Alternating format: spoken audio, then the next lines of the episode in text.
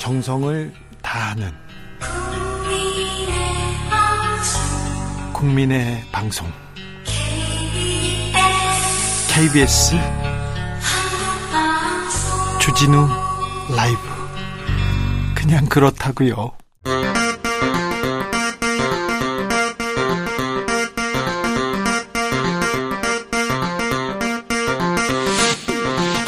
주진우 라이브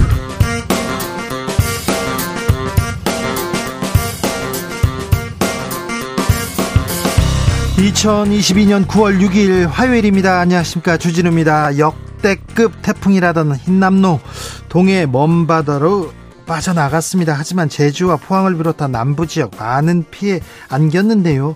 태풍이 강타한 포항 현장 직접 연결해서 상황 알아보겠고요. 그리고 태풍, 폭우 이렇게 자연재해 계속 오는데 대처 방안 있는지 살펴보겠습니다. 이재명 민주당 대표 오늘 예정돼 있던 검찰 소환 불응했습니다. 어제 오후 서면 답변으로 대신했다고 하는데요. 검찰은 오늘 오전 경기도청을 압수수색했습니다. 수사 어떻게 되는 걸까요? 민주당은 윤석열 대통령 고발하고 김건희 특검으로 역공 펼치고 있습니다. 장경태 민주당 최고위원과 이야기 나눠보겠습니다.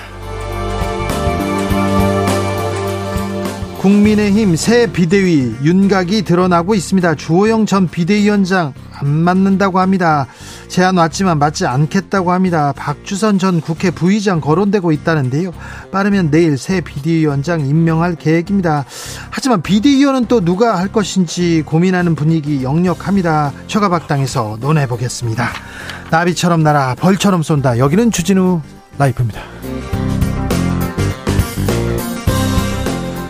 오늘도 자중차에 겸손하고 진정성 있게 여러분과 함께 하겠습니다. 태풍 흰남노, 아, 빠져나갔습니다. 그런데 오늘 아침 출근길 힘들었습니다. 그런 분들 많습니다.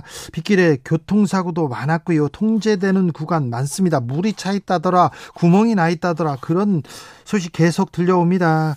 퇴근길 이제 시작인데 퇴근길 잘 살펴서 잘 돌아가셔야 됩니다. 도로 사정은 어떤지 저희가 잠시 후에 자세히 알려드리겠습니다. 여러분의 퇴근길도 알려주십시오. 어, 안전하게 어, 다른 사람들도 다 무사 귀환할 수 있도록 귀가할 수 있도록 네 이렇게 지혜를 모아 보자고요. 그 정보를 공유해 보자고요. 샵 9730 짧은 문자 50원 긴 문자는 100원입니다. 콩으로 보내시면 무료입니다. 지금 어디 지나는데 여기는 뭐 사고 났어요. 여기 지나는데 여기는 괜찮습니다. 어디가 막히지 않습니다. 다 좋습니다. 자, 그럼 주진우 라이브 시작하겠습니다.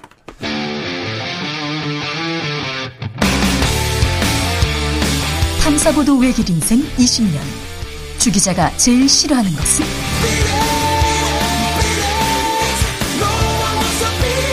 이 세상에서 비리와 부리가 사라지는 그날까지. 오늘도 흔들림 없이 주진우 라이브와 함께.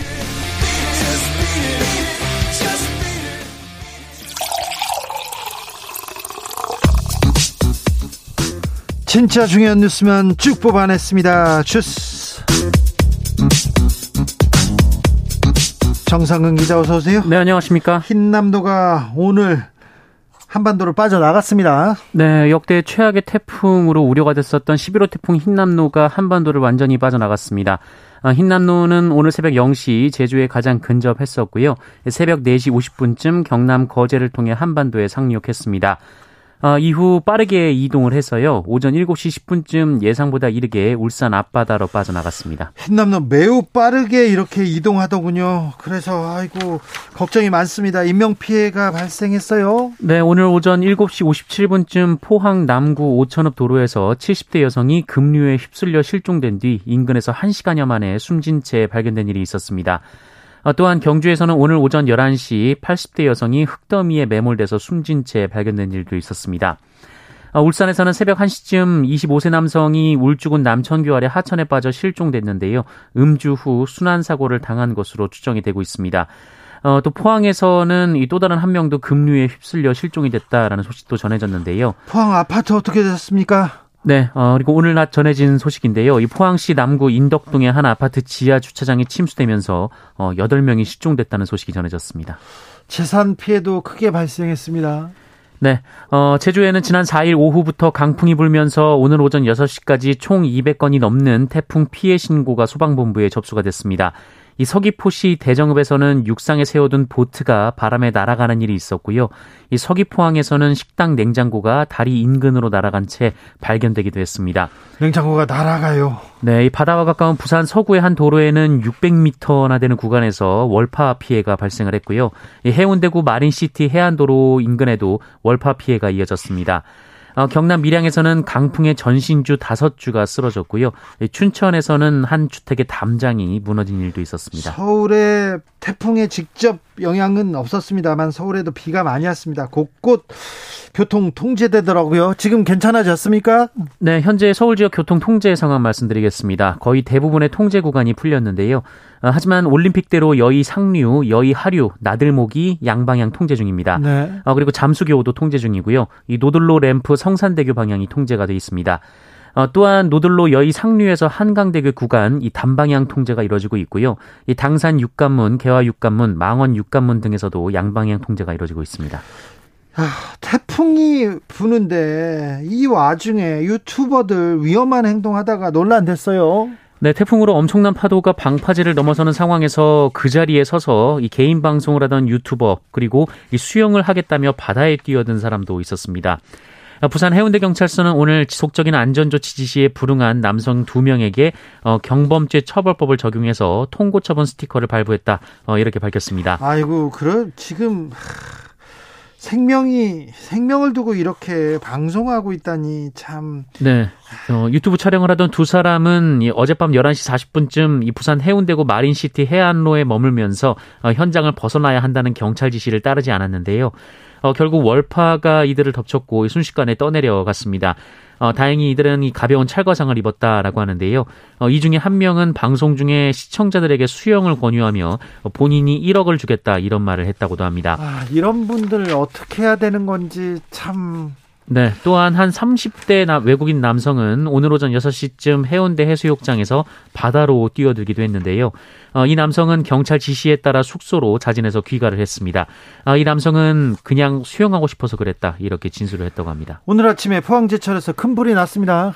네, 경북 포항의 포스코 포항제철소에서 오늘 오전 7시 17분쯤 화재가 발생했습니다. 이 스테인리스 스틸 이제강 이 열연 공장에서 화재가 났는데요. 지금은요? 네, 지금은 그 화재가 진압이 된 것으로 전해지고 있습니다만 이 포스코 주변 주민들은 큰 폭발음과 함께 검은 연기가 치솟았다라고 증언하기도 했습니다. 현대저 제철 인천입니다. 인천 현대제철에서도 불이 났어요. 네, 오늘 새벽 6시 33분쯤 인천시 동구 이 송현동 현대제철 공장 내에 에너지 저장 장치에서 불이 났습니다. 인명 피해는 없었지만 화염과 함께 검은 연기가 치솟아서 119 신고가 잇따랐다고 합니다. 대통령실에서 신임 정무비서관 임명했습니다. 네, 윤석열 대통령이 대통령실 인적 쇄신 과정에서 해임했던 정무수석실 산하 이 정무 1 비서관과 정무 2 비서관 자리에 이 전희경 전 국민의힘 의원, 장경상 전 국가경영연구원 사무국장을 임명했다고 채널A가 보도했습니다. 전희경이요? 네, 어, 두 사람은 앞서 내정설이 거론되기도 했었는데요. 어, 전희경 정무 1 비서관은 지난 20대 총선 당시 새누리당 비례대표로 국회의원에 당선된 바 있습니다. 네. 어, 그리고 어, 장경상 이 비서관은 어, 새누리당 당직자 출신입니다. 대통령실의 정무비서관이라는 사람들은 그 국회 그리고 정치인들하고 이렇게 소통하는 자리입니다. 정무 1비서관은 국회에서 주로 야당하고 이렇게 민주당하고 이렇게 이렇게 협의하고 어, 저기 토론하는 그런 자리인데 전희경 비서관 신임 비서관은 황교안 자유한국당 황교안 대표 밑에서 대변인을 했습니다. 그때 조금 거친 입담으로 굉장히 좀 문제가 있었습니다. 표창원 전 의원한테 확 패버릴까 이런 논란도 있었고요. 그런데 이게 야당 뭐 의원 전 의원이지만 뭐 패버릴까 이렇게 했던 분이 소통을 잘하겠다고 이렇게 임명하는데 어찌 이런 분만 임명하시는지 참 걱정이 됩니다. 걱정 진짜 걱정돼서 하는 소리입니다. 왜 이렇게 선택하는 카드마다 이분이 어떤 일을 이력이 있었고 어떤 자, 박근혜 정부 시절에 화이트리스트가 있었습니다. 화이트리스트 수사 누가 했습니까? 윤석열, 한동훈 검사가 했습니다. 그때 그때 정경련에서 보수단체한테 돈 줘가지고 관제 시위했지 않습니까?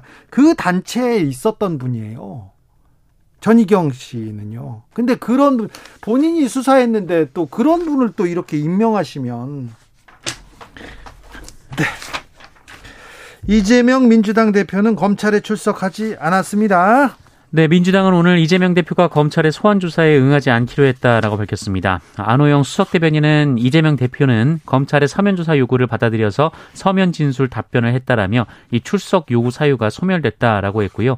이 꼬투리 잡기식 정치 탄압에 끌려다니지 않을 것이다라고 말했습니다. 국민의힘 즉각 비판했습니다. 네, 권성동 원내대표는 오늘 국회에서 기자들을 만나서 이 대한민국 국민이라면 지위 고하를 막론하고 검찰 수사에는 적극 응할 의무가 있다라며 어, 이재명 대표 스스로 이 본인을 성역 성역이나 취해법권 지역에 있다고 착각하지 말길 바란다라고 말했습니다. 검찰은 이와 관련된 내용으로 압수수색 나섰습니다. 네, 서울중앙지검 공공수사 2부는 오늘 오전 경기도청 내 사무실에 수사관 등을 보내 압수수색을 진행했습니다. 어, 이 사무실은 그 이재명 대표가 성남시장이던 시절 공보 업무를 담당한 인물이 팀장을 맡고 있는 사무실이었습니다. 네. 국민의힘은 새 비대위로 갑니다. 새 비대위원장 주호영 전 비대위원장이 하기로 했다 이렇게 제안했다 이렇게 했는데 주호영 의원은 맞지 않겠다 이렇게 선언했네요. 네, 주호영 의원은 오늘 기자회견을 열고 비대위원장직을 맡지 않겠다라고 선언했습니다. 어, 당으로부터 비대위를 맡아달라는 제안을 받았지만 맡지 않는 게 좋겠다는 의견을 말씀드렸다라고 했고요. 어, 새로 출범하는 출범하는 비대위는 새로운 분이 맡아서 새 기분으로 출범하는 게 맞다라고 말했습니다. 네. 국민검증단이 어, 교수들이 모인 단체입니다. 어, 김건희 여사 논문을 검증했습니다. 네, 한국사립대학 교수회 연합회 등 14개 단체로 이루어진 김건희 여사 논문 표절 검증을 위한 범학계 국민 검증단이 오늘 한국 프레스센터에서 대국민 보고회를 열고 어, 김건희 여사 논문을 검증한 결과 이론의 여지 없이 이 모든 논문이 표절의 집합체라고 주장했습니다. 어, 또한 그 수준 또한 학위 논문이라고 인정할 수 없다라고 했는데요.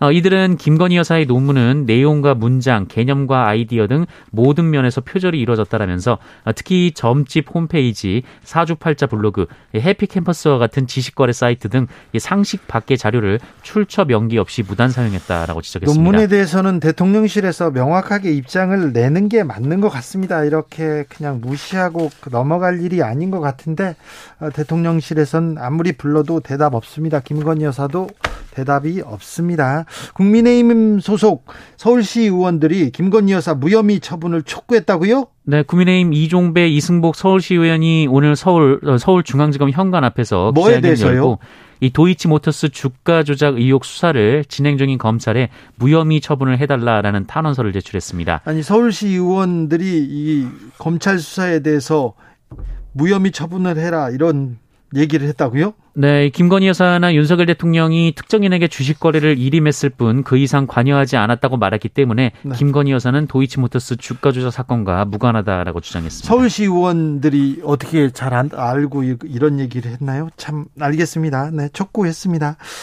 문재인 전 대통령 사저 앞에서 욕설을 하던 극우 유튜버 구속됐습니다.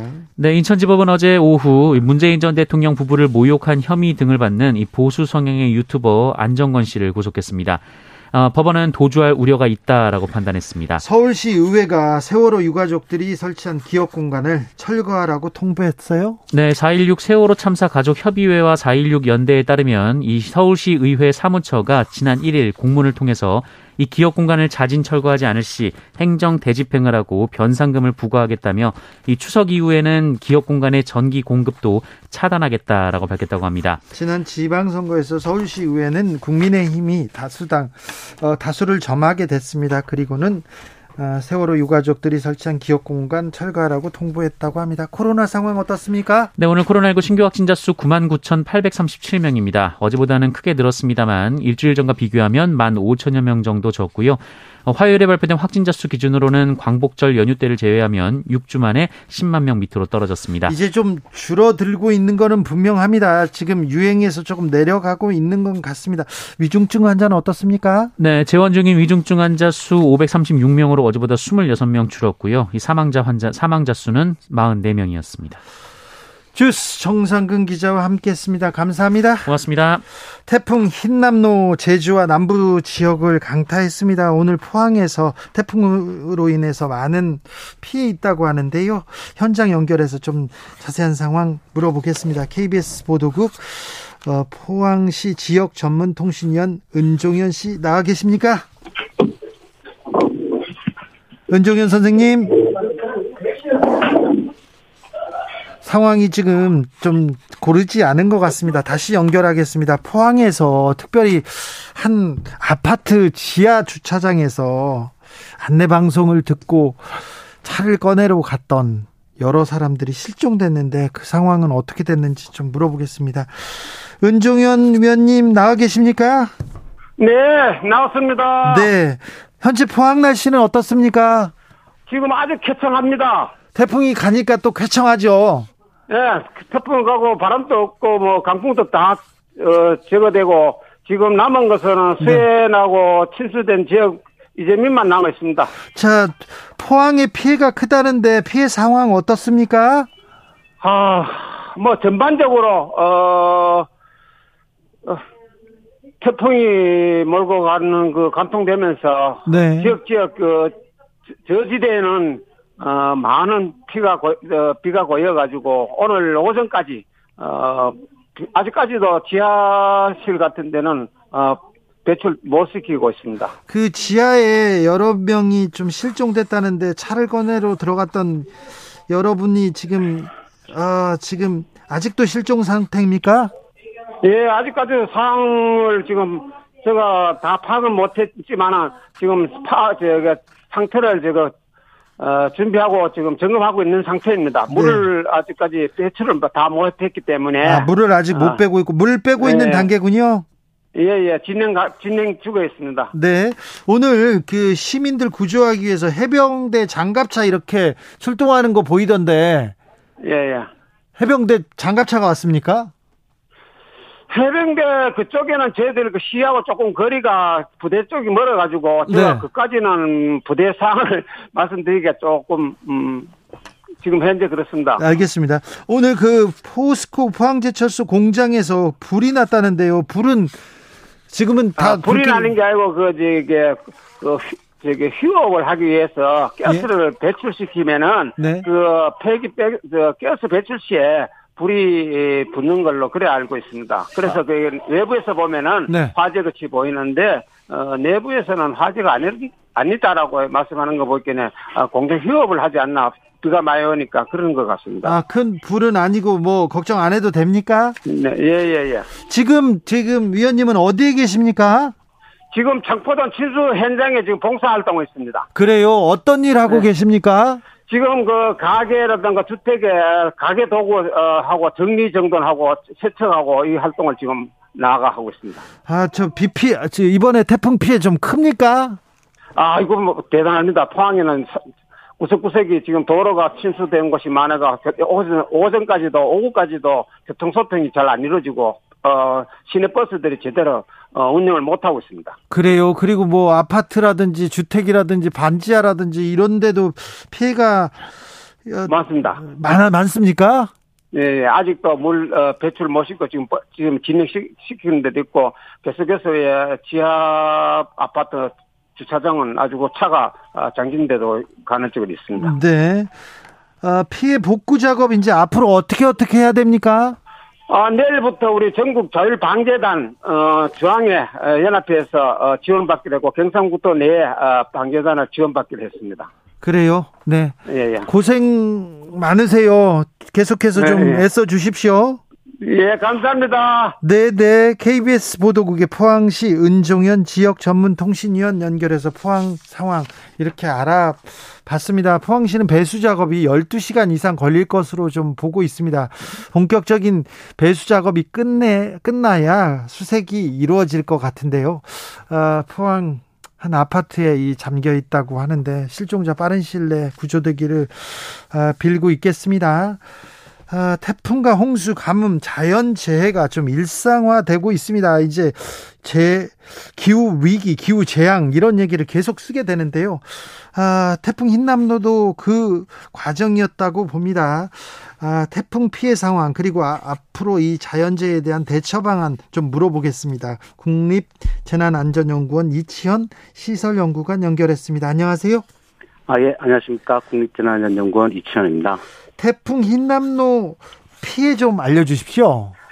아, 예, 지금, 어, 전국 피해 상황은 계속 집계 중에 있습니다. 어, 안타깝게도, 어, 현재까지 이제 울산 및 포항에서 인명 피해가 발생을 했습니다. 자세한 사항은 이제 계속 조사 중에 있고요. 네. 어, 또한 이제 농작물 피해가 약 1,300헥타르, 어, 정전, 정전 피해가 약, 어, 6만 6천여 가구, 그리고 부산을 비롯한 남해안 지역, 포항, 경주 지역에서 어, 도로 침수 및 도로 파손 피해가 발생을 했습니다. 네. 그래서 앞서 말씀드린 바와 같이 아직 이제 피해 상황이 집계 중이기 때문에 어, 피해 규모는 어, 바뀔 수 있습니다. 태풍 흰남노 매우 빠른 속도로 이렇게 한반도를 이렇게 스쳐갔습니다. 지나갔습니다. 예, 예. 어, 역대급 태풍이라고 했는데 좀 기존 태풍과는 어떻게 달랐습니까? 어, 일단, 어, 크, 어, 강도 면에서, 어, 과거에 그 큰 피해를 줬던 사라나, 태, 어, 매미와 거의, 어, 동급의 그 크기를 가졌었고요. 어, 그리고 이, 이번 11호 태풍 한남, 그 흰남로의 가장 큰 특징은, 어, 일본 오키나와 남쪽 해상을 이동하는 과정에서 이 12호 태풍으로 발달할 예정이었던 이 열대 저기압을 흡수해서 세력을 키운 겁니다. 네. 그래서 사실상 이제 두 개의 태풍이 합쳐서 왔다고 말씀드릴 수 있겠습니다. 네. 아, 그리고 또 다른 특징은 통상 태풍의 경우 이제 북위 30도를 넘으면 세력이 약해지거든요. 네. 그리고 방향도 동쪽으로 트는데 근본 11호 태풍 흰남노 경우 이제 30도를 넘어서도 이제 세력이 강해지면서 올라왔습니다. 그래서 기상청 그 예보관 분들도 이런 경우가 처음이라는 인터뷰 내용처럼 어, 정말 이례적인 태풍이라고 생각됩니다.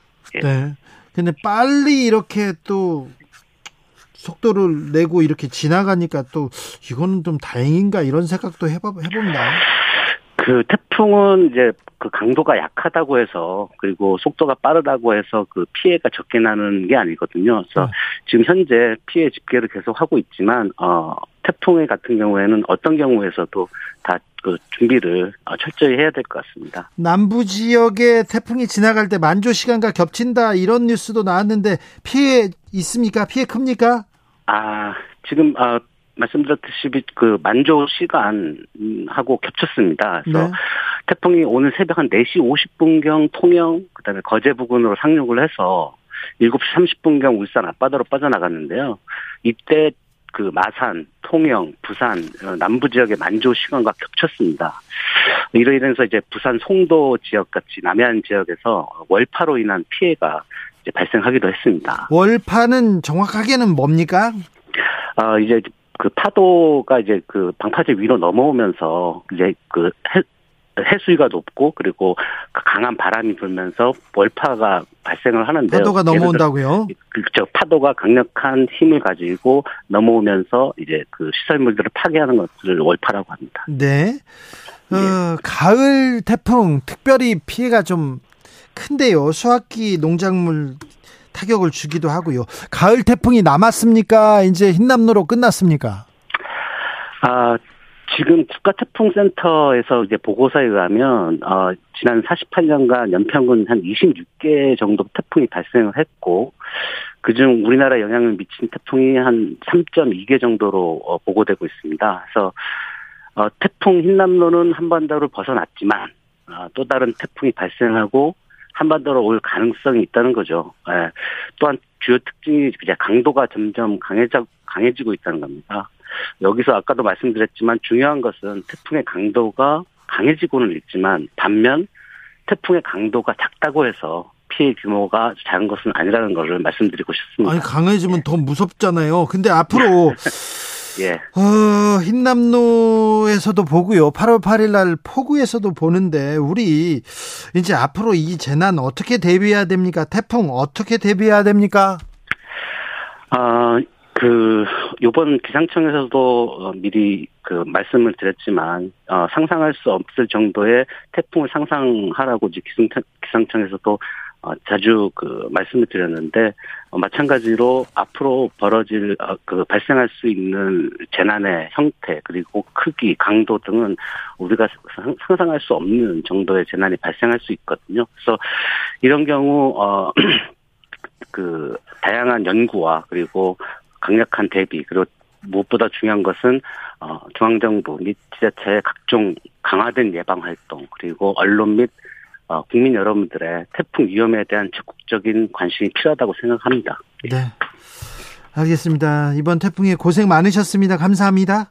아, 예, 감사합니다. 국립재난안전연구원 이치현 시설연구관이었습니다. 7598님께서 전북 전주는요, 올해 오전에는 좀 흐리더니 지금 맑습니다. 아, 지역 뉴스 보니까요, 한옥마을 담장이 일부가 태풍으로 무너졌다고 합니다. 큰 피해 입은 지역도 있는데 모두들 힘내세요 얘기합니다.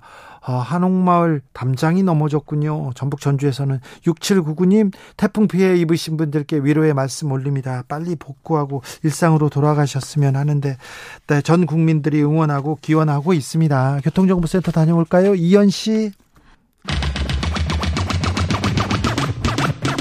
주진우 라이브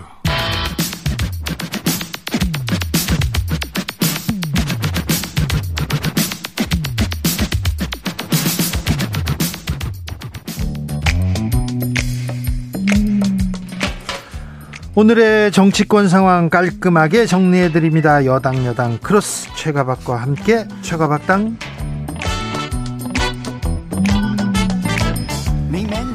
여야 최고의 파트너입니다. 주진우 라이브 공식 여야 대변인입니다. 최형두 국민의힘 의원 안녕하세요.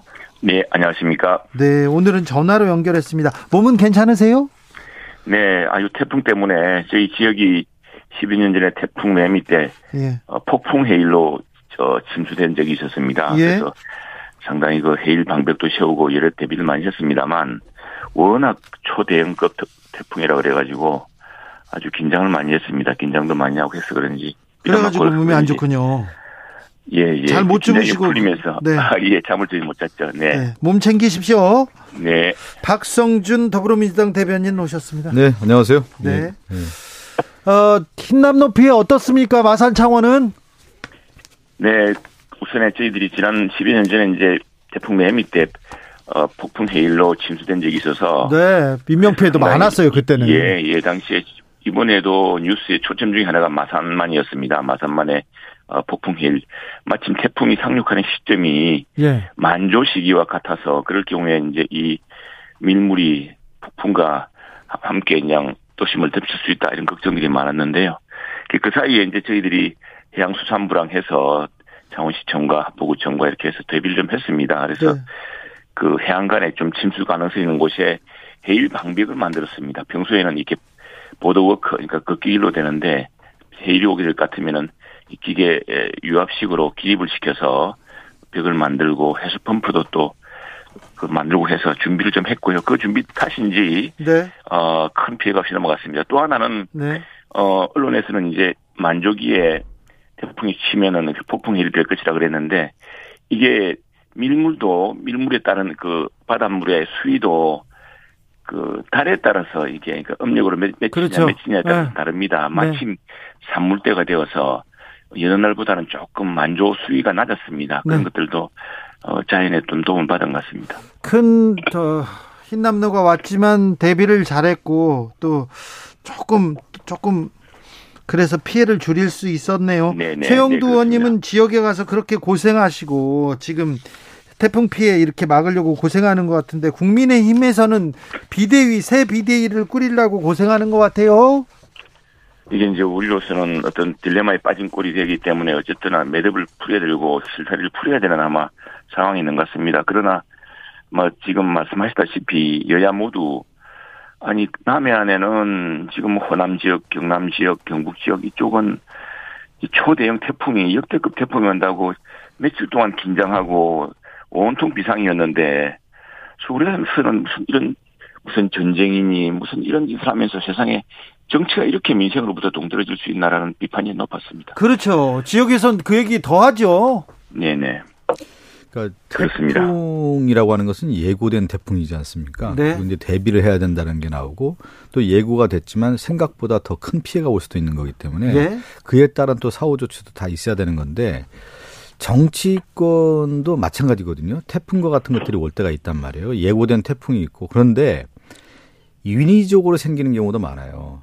뭐냐면 태풍도 자 준비를 잘못하고 대비를 못해서 뚝이 무너지고 인명 피해가 나고 손실이 더 클 수도 있는 거 아니겠습니까? 네. 정치도 마찬가지인 것 같아요. 저는 지금 국민의힘 비대위에 대한 얘기를 좀 하셔서 들어보면 이걸 태풍에 비교해 보면 국민의힘은 인위적 태풍을 만든 거예요. 비상 상황과 비상 사태를 이준석 당대표를 쫓아내기 위해서 어, 축출하기 위해서 인위적인 비상 상황, 비상 사태를 만든 거 아니겠습니까? 비상 대책위원회라는 것이 그렇게 만들어진 거기 때문에 피해가 클 수밖에 없는 거죠. 어.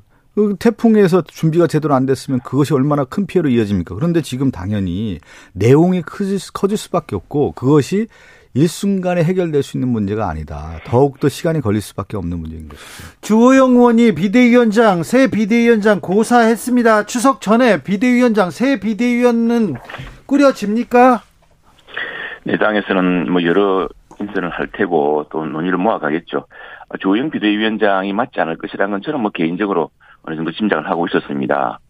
어, 조영 비대위원장이 당초에도 굉장히 어려운 상황에서 어, 어쨌거나 비대위가 아니고서는 풀기 어렵다라는 당내 뭐 원총의 결론에 따라서 어, 비대위라는 좀 어려운 자리를 맡았었죠. 맡았었는데 가처분 판사의 결정에 따라서 이제 이게 비대위 이제 안 됐는데 아마도 근데 이제 그 조영 비대위원장을 다시 어 추대하자 다시 조영 어, 오늘 비대위원장 하자고 했던 것은 그만큼 이 상황을 내용 상황을 수습하고 또 지금 처한 여러 가지 정책적 위기도 돌파해낼 수 있고 대통령이라든가 대통령실이라든가 또 당내 야당과의 관계도 폭넓게 풀어낼 수 있다는 뭐 그런 기대가 있었기 때문에 네. 또다시 이제 추대하려고 했던 것 같아요. 그리고 그런 요청을 받았다고 그랬고요. 그러나 어, 본인 조영 어, 대표 본인이 원내대표 본인이 이건 최수련 세부대에 담아야 되고 어, 이건 좀 어렵다라고 하는 그런 이제 말씀하시면서 고사를 하신 거죠. 아, 저, 저, 도 한 말씀 예. 좀 드리면, 네네, 네. 그러니까 제가 이 방송에서 아마 최영두 의원님과 그런 얘기를 했잖아요. 초기 원내 대표 할 때 최영두 의원님은 주호영 원내 대표와 같이 일을 했고 저는 김태현 대표와 일을 했는데 네. 그때 리더십 체제를 보면 주호영 원내 대표가 일을 잘했습니다. 네, 합리적이고 원만하고 잘했고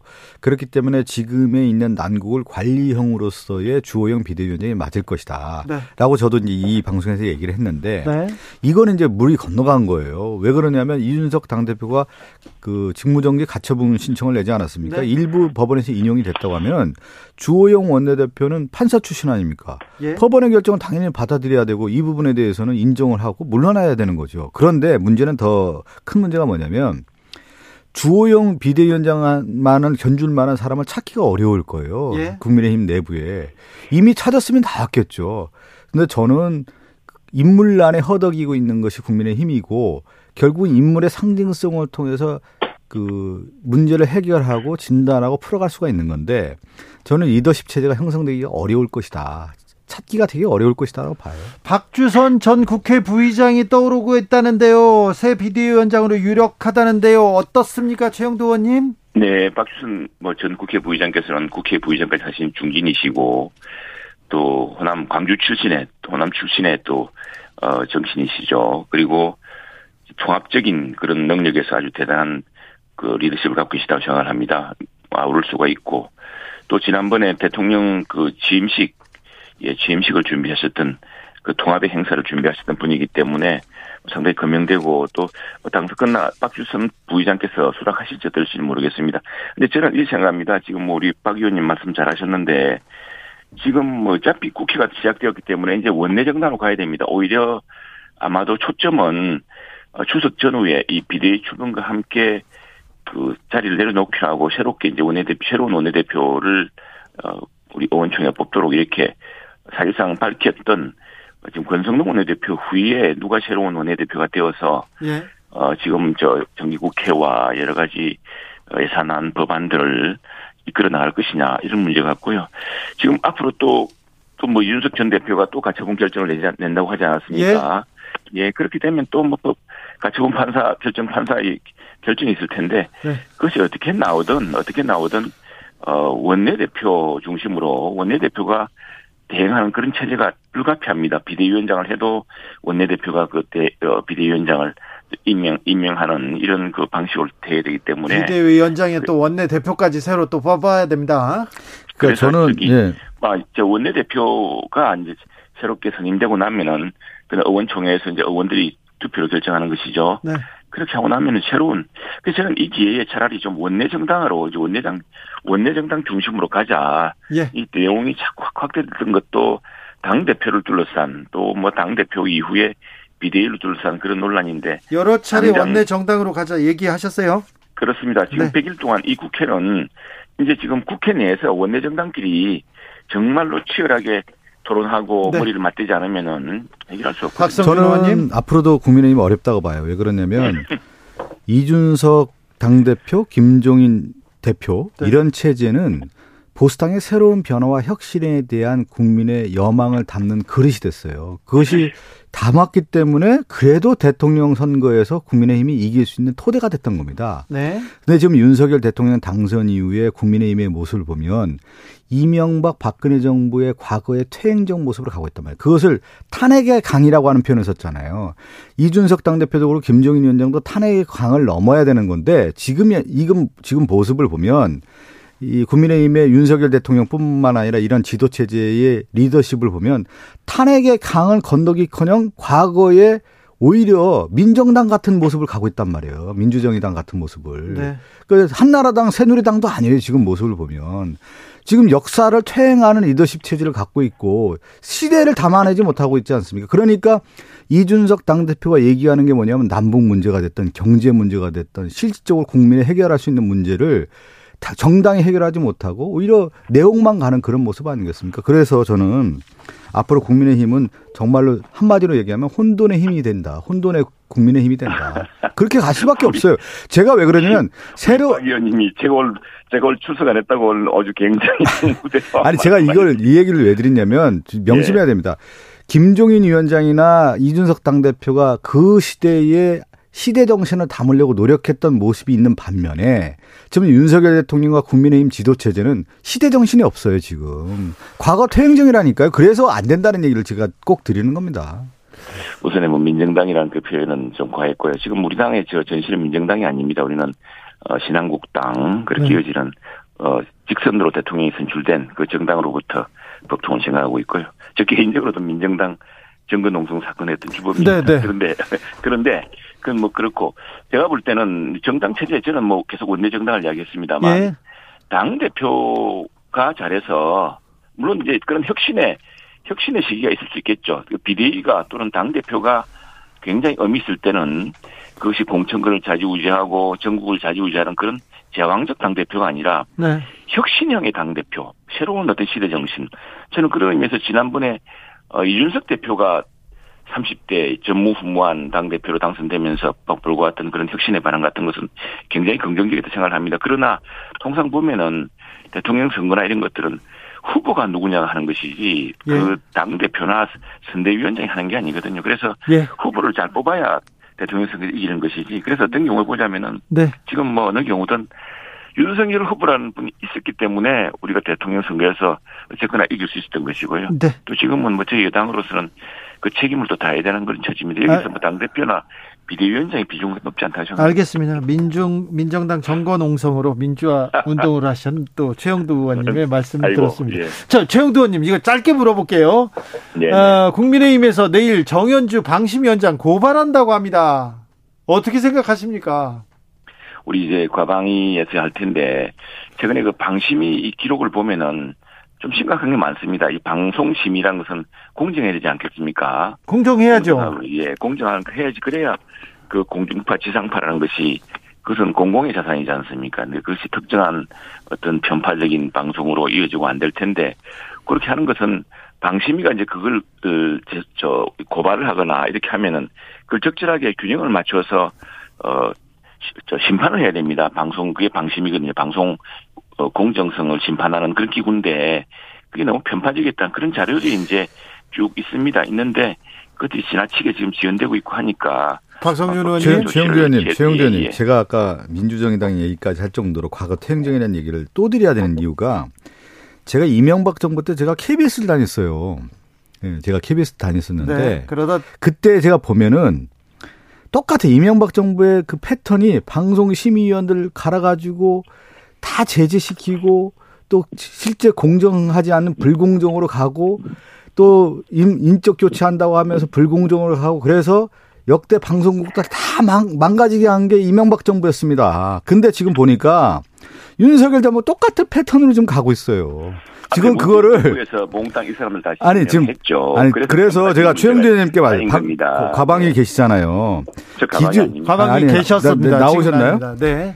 기준을 좀 잡아주세요. 제가 보면 너무 맞습니다. 옛날에 이명박 정부로 다시 맞아요. 돌아가고 있어서 맞습니다. 네, 그 네. 이명박 정부 이야기 틀린이고 지금 지금 우리 방심이나 또는 방통이나 이게 전부 여당이 그러니까 문재인 대통령 때 민주당이 다수당이어서 압도적인 어떤 의사결정 구조를 만든 체제이기 때문에 그 체제에 쌓였던 문제를 좀 공정하게 해결하자는 이야기입니다. 공정하게 해결해야 되는데 저 과방위에 최영두 의원님 같은 분이 좀 계셔야 되는데 안 계시고 지금 너무 조금 밀어붙이지 않나 이렇게 걱정하는 시각도 언론계에 많다는 것도 네, 네 유념해 주십시오. 과방위원장이 전례 없이 당직을 맡으시고 또 하시잖아요. 자, 민주당으로 민주당 가방위원장 좀 잘해 주셔야 되는데. 아, 네. 그래야 됩니까? 자, 아니, 민주당으로 네. 가보겠습니다. 정청래 의원은 가방위원장으로서 역할 잘 하고 있습니다. 집권, 아니, 그, 집권당에 대한 견제로서 잘 하고 있습니다. 가면은 안 맞는 게 전례인데 민주당 내에서도 원내대표께서도 이제 바람직하지 않다 했는데 굳이 그렇게 하는 그게 뭡니까? 지금 참 방송을 공정하게 하면 되는 것인데 그 무엇을 그렇게 지고서 또 자, 이재명 대표가 오늘은 예. 검찰에는 출석하지 않고 서면 서면 네. 답변으로 대신했습니다. 예, 어제 예, 그, 그 검찰 이제 출석 통보 며칠 전에 통보를 받았죠. 통보 받고 나서 그 동안에 그 검찰의 수사에 대해서 서면 답변을 해왔습니다. 해왔는데 한 건을 안 했는데 한 건에 대해서 준비하고 있는 과정이었거든요. 어제 저녁에 어제 이제 그 보냈고요. 또 오늘 불출석과 관련해서는 어, 검찰의 수사가 무리하게 수사하고 있고 이것은 정치 탄압이고 민주당이 바라볼 때는 민주주의 위기고 야당 대표에 대한 탄압을 넘어서 민주당에 대한 탄압이고 민주 세력에 대한 탄압이다라고 봤기 때문에 이건 불출석하는 게 마땅하다라고 하는 것이 의견이 모아졌고요. 그 의견 절차 과정을 보면 최고위원들도 그러셨고 중진 의원들과도 이제 만나서 그 의견을 충분히 교류를 했고 의원총회에서도 뭐 불출석이 맞는 것이다 이렇게 의견이 모아졌습니다. 최영도 의원님. 네네. 아니 이건 이제 지금 뭐 민주당도 그렇게 하고 통상 그렇게 하고 있습니다만은 이게 이제 정치인이 가장 중요한 거짓말입니다. 특히 선거에서 허위 사실을 공표하는 문제 굉장히 중요하거든요. 두 가지 사안이 있었죠.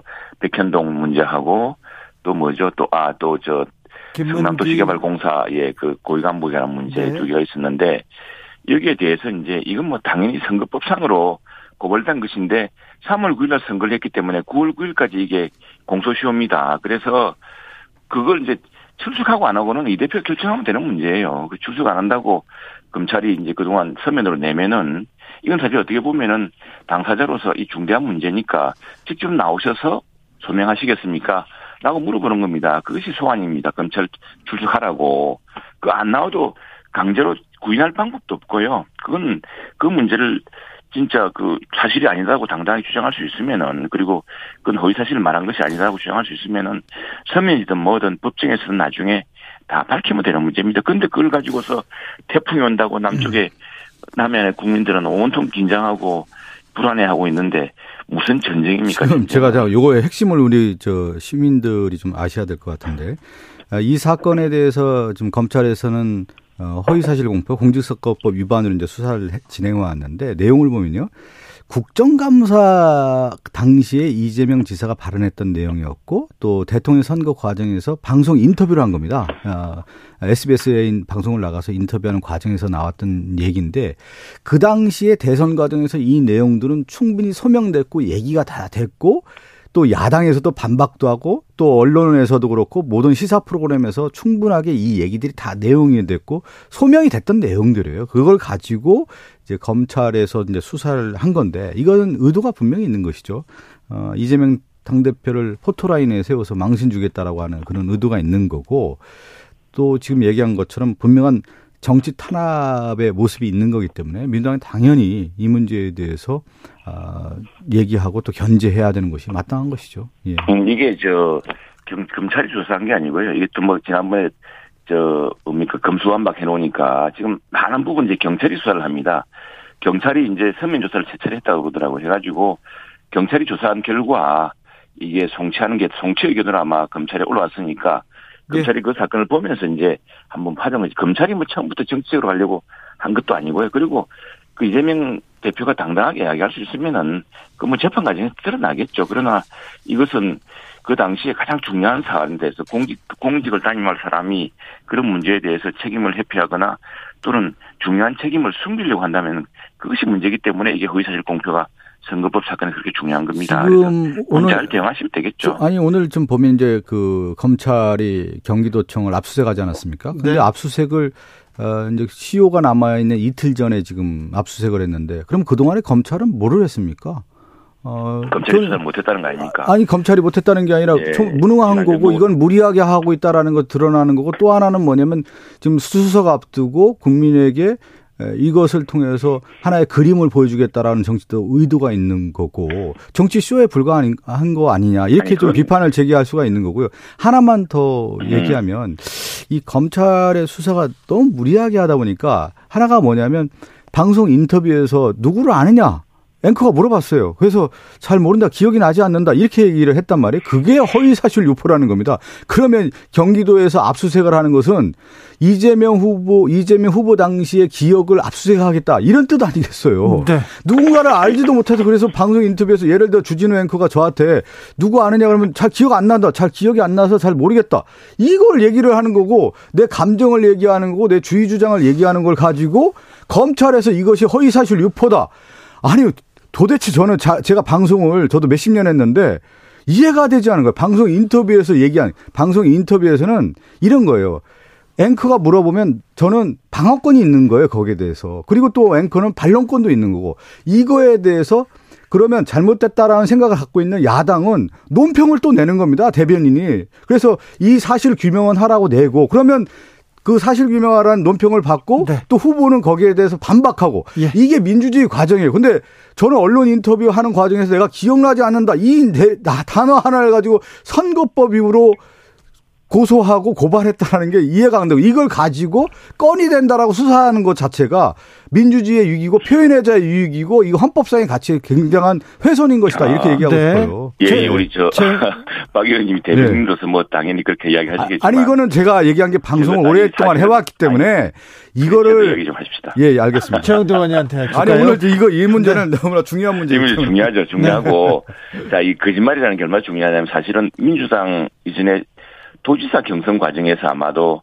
그 이재명 지사 후보한테 어 진영을 뭐 정신병원을 강제 입원시키려고 한 적이 있느냐라는 그 문제에 대한 후보 토론회 과정에서 없다 사실 있었어요. 근데 없다라고 했던 것을 가지고 이제 그 대법원 가서 가져와서 아주 그냥 선거법으로 공직 선거 출마 자격을 박탈당할 뻔한 위기를 겪지 않았습니까? 예. 그렇게 이 문제가 중요합니다. 거짓말이라는 것은 굉장히 공직 후보의 자질을 제가 그러면 후보, 예 그런 문제고 또 하나 문제는 그때 그 사람을 아느냐는 사람 중요한 게 뭐냐면 그게 이제 화천대유에게 그렇게 수천 배 이득을 몰아줄 때, 네. 몰아줄 때 그 중요한 과정에 있는 그 과정에서 어떤 역할 하신 분이에요. 그 반대를 해주기도 하고.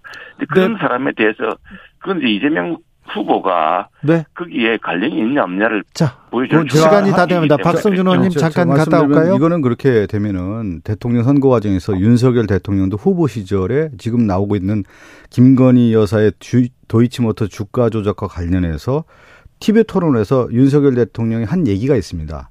이것이 근데 여사가 주가 조작한 정황과 사실이 드러나지 않습니까? 그랬을 경우에 당연히 그러면 허위사실 유포와 관련돼 있다라고 해서 지금 민주당에서 윤석열 대통령 그러니까 당시 후보 시절에 얘기했던 것을 지금 검찰 고발한 상황이기 때문에 어 저는 이러한 과정들이 결코 이제 민주주의의 발전 과정에서 좋은 모습은 아니다. 그러니까 지금 검찰에서 이러한 행동 자체가 행위 자체가 정치적 의도를 갖고 하는 모습이라는 거예요. 그런데 지금 국민의힘에서 같이 준동해서 이렇게 예, 일을 하고 있다라는 것 자체가 저는 이 정치인으로서 민주주의 과정을 지켜보는 과정에 있어서 저는 참 안타깝다. 그 그런 면에서 최영도 의원이 언론인 출신이기 때문에 이러한 면을 예. 30초 다 지적을 해줘야 된다는 말씀이죠. 30초. 그 이제 그, 그 사안, 그 허위사실 문제 중에 하나는 시민단체가 고발한 겁니다. 시민단체가 검찰에 고발했기 때문에 경찰에 고발했기 때문에 수사가 이루어지는 것이고요.